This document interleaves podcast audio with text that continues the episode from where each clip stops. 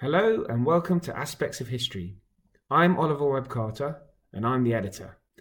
If you're new to Aspects of History, we're a magazine and website dedicated to history and historical fiction. Head over to aspectsofhistory.com where you'll find articles, interviews, book reviews, and short stories, and they're all absolutely free. Our magazine is at the insanely cheap price of under a tenner for a year's subscription, and that's under a tenner in American as well. Anyway, on to the podcast. If you enjoy it, please give it a great rating. It'll help us carry on running them. Welcome back to our chat with Sarah Gristwood, the author of Tudors in Love. Coming up in part two, we'll be discussing the courtly code and how it was used with ladies of the age, including Anne of Cleves, Lady Jane Grey, Queen Mary, and Queen Elizabeth I. I would recommend you listen to part one if you haven't already. For those that have, welcome back. We move to uh, an, another wife that I'm, I'm, I'm always very interested in and, and always got sympathy for, but she did like at least get away with her life, and that's Anne of Cleves, uh, Thomas Cromwell's choice. Um, now she wasn't quite what Henry was after. You know, he wouldn't have um, done well for uh, in Andreas Cap- uh, Capellanus's approval ratings uh, in dealing with dealing, dealing with Anne. I mean, where does the courtly code leave us here? Yeah, well, you see, I find it's quite significant. I think that uh, for my view of Henry, certainly, that of all the six wives, this was the only time he tried to make the kind of marriage that would have been considered normal for a medieval or early modern royal, i.e., with a foreign princess or notable and one he may never even have met. The only time he tried, and he couldn't carry it through.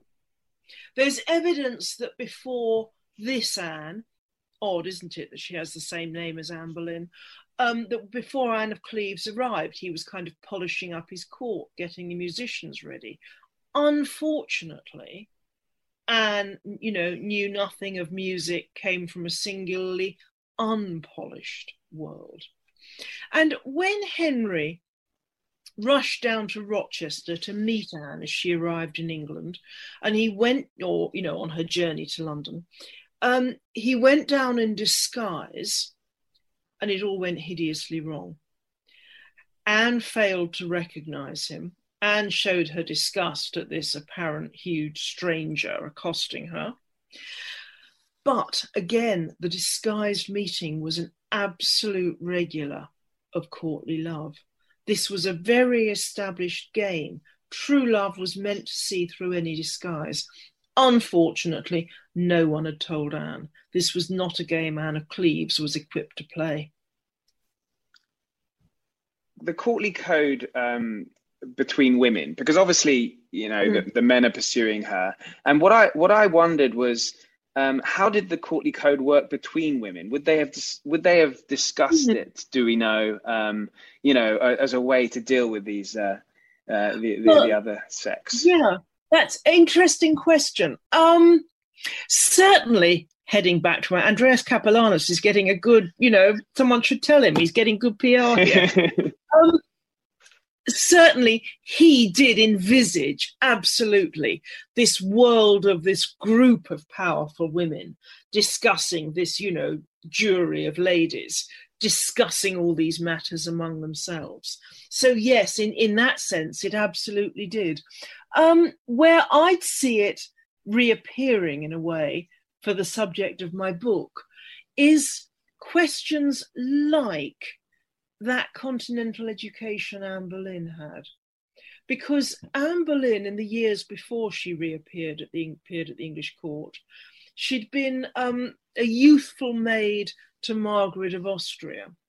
And then she'd been at the court of, you know, a first of Mary Tudor in France, but staying on at the French court, where she uh, undoubtedly undoubtedly came under to some degree the influence of Marguerite of Navarre. And both those powerful European ladies, Margaret of Austria, Marguerite of Navarre, had a lot to say about love in general and courtly love in particular, not all of it flattering.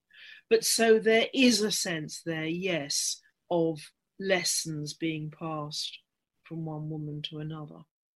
that was in a way what my last book, Game of Queens, was about. So we move from Henry VIII to Edward VI. Edward VI dies. Lady Jane Grey is briefly uh, a candidate for Queen. And it's a tragic story. She's so young and, and manipulated. Um, but how did the courtly code work with, with Lady Jane Grey? Mm. Yes, you see, there, I don't think it did really. I mean, there is a, a, measure of hiatus after the death of, of Henry VIII, as you say. His son Edward comes to the throne as a child and dies before, you know, his romantic proclivities became apparent. But nothing that we know about him suggests that he, his interests were, he, you know, he marched to a different drummer. His interests were in the Protestant faith. And Jane Grey, of course, came also from that world, and NB, that the new, uh, certainly the sort of the stricter arms of the Protestant faith didn't have much use for courtly love.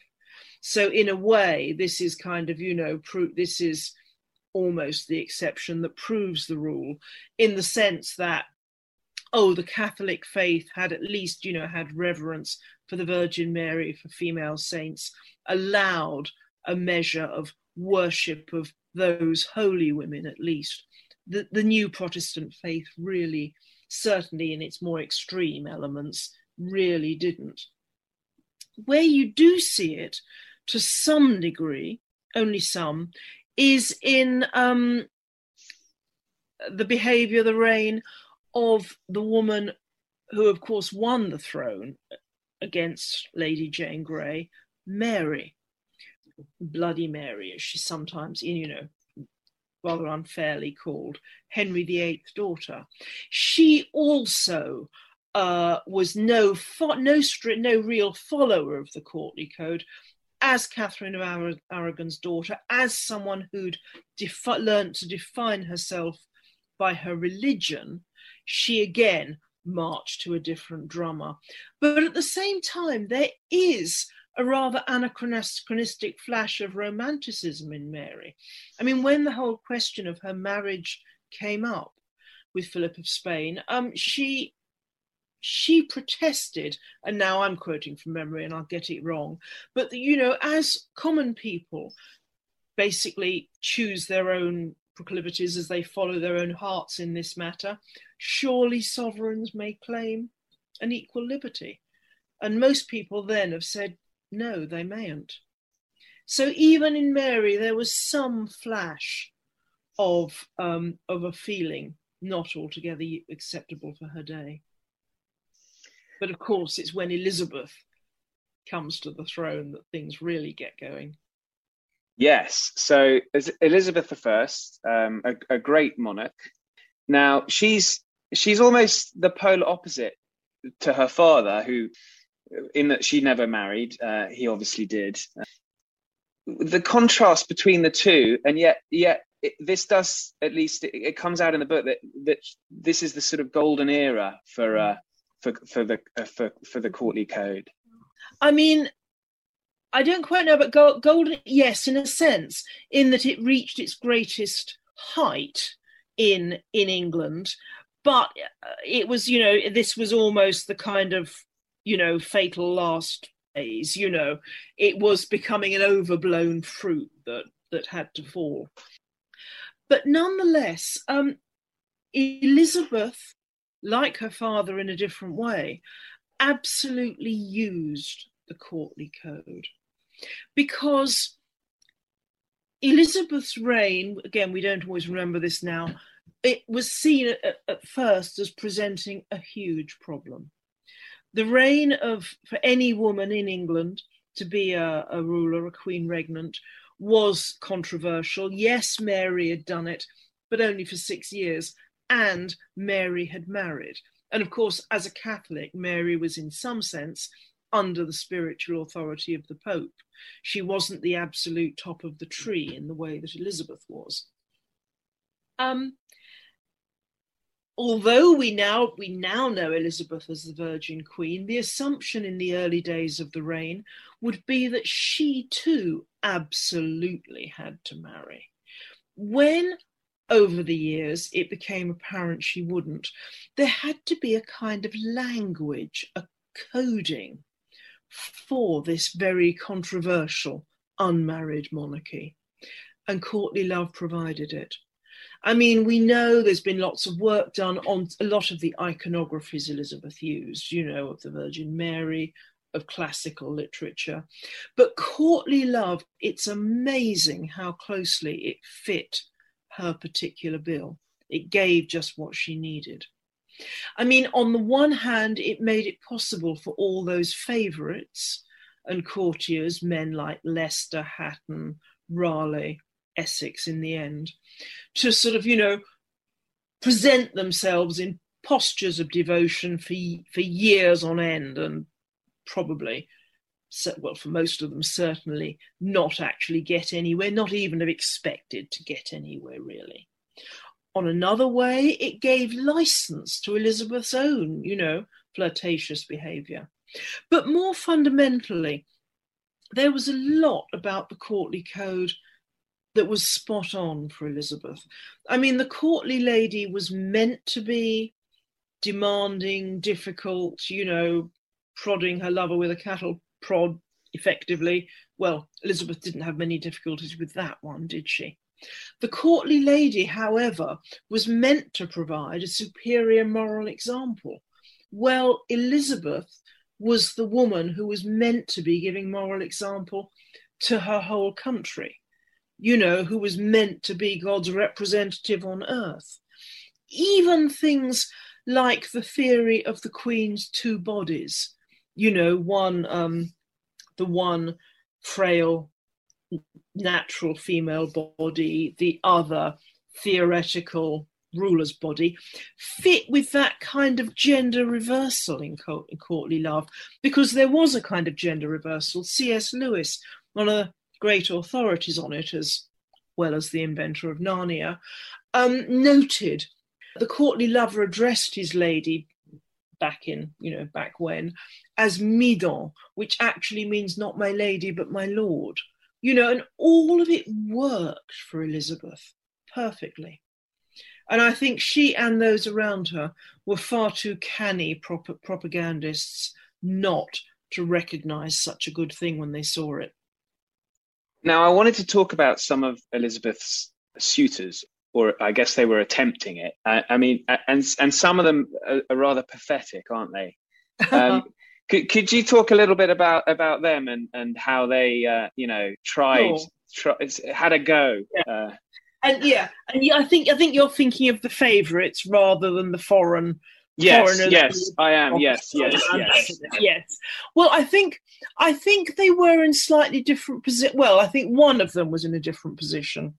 Robert Dudley Earl of Leicester. He wound up, of course, as the Queen's first and greatest favourite. But when she came to the throne, there was real, repeated, perpetual talk halfway across Europe that she would actually marry him. She couldn't do it then and there because, of course, Robert Dudley was already a married man.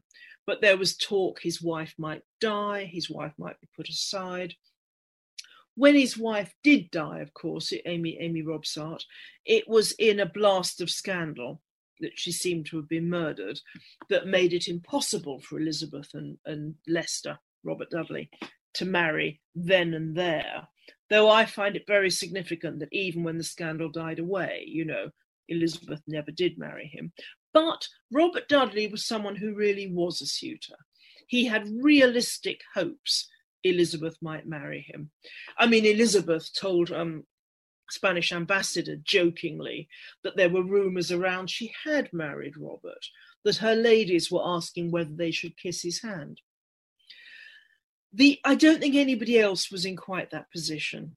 Christopher Hatton, younger but of the same generation, if you like, as Essex, wrote these lavish protestations of love.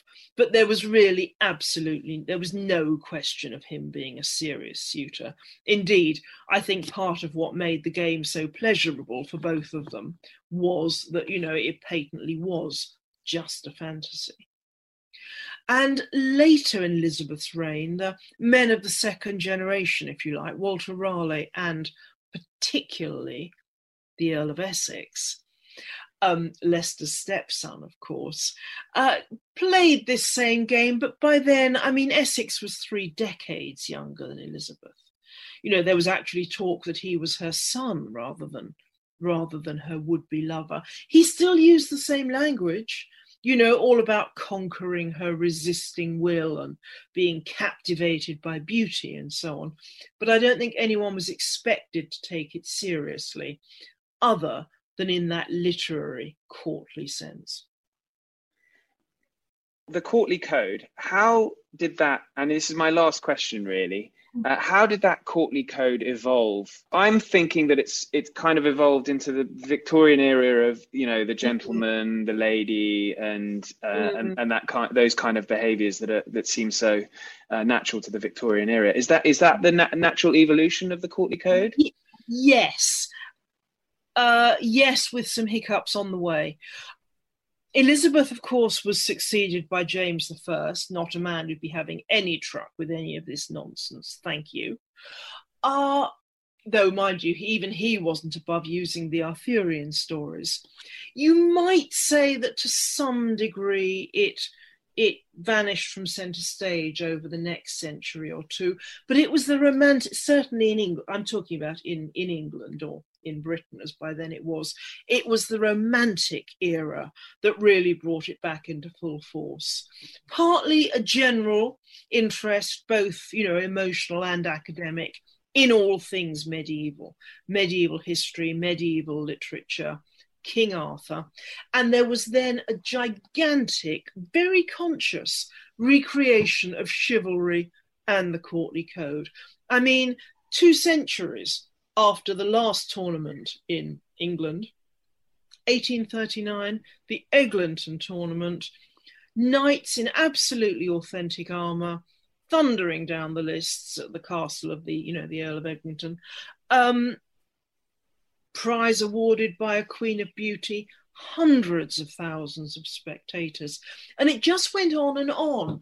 Um, with some slight provisos. I mean, in a sense, uh, the courtly code was kind of borrowed for Victorian morality a bit. I mean, Tennyson, no one could be more interested in the Arthurian stories, for example, but his Idylls of the King has uh, has Arthur thundering away at a Guinevere prostrate at his feet, you know, saying he'll forgive her as eternal God forgives, and you know, and when she's saying, oh, she's saying, uh, yes, but he, Arthur, my husband, is high and cold and passionless, not like him, not like my Lancelot. And you do rather feel like saying, Yeah, Arthur, you know, there's a reason she left you.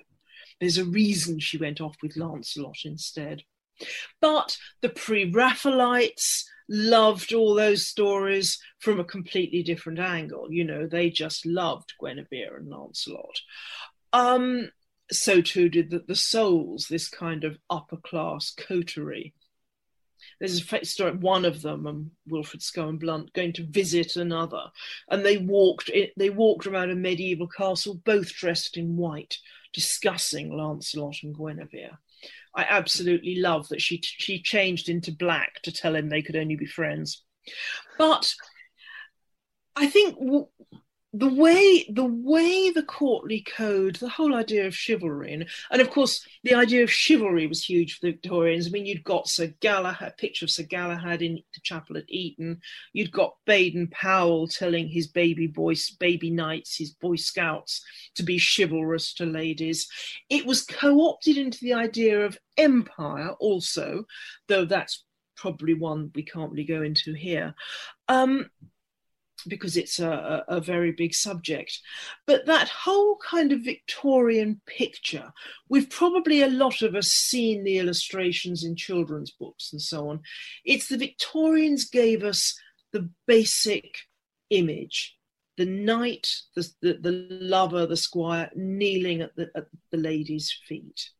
And I think it's that picture which has come on down the 20th century I think we're absolutely getting courtly love in several different ways, you know, partly through our whole idea of romance and what love means. You know, just meant love at first sight, love as something that ennobles you.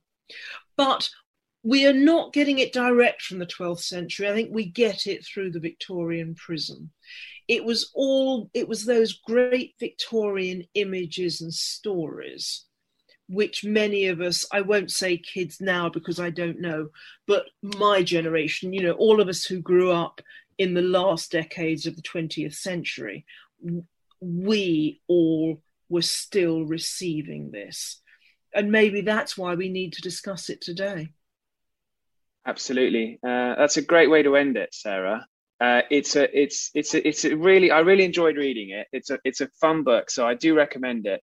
Um, out next week, Tudors in Love, The Courtly Code Behind the Last Medieval Dynasty. Sarah, thank you. You've also actually written a, a wonderful article for us in, in next month's issue of Aspects of History. So, so our readers and listeners should check that out.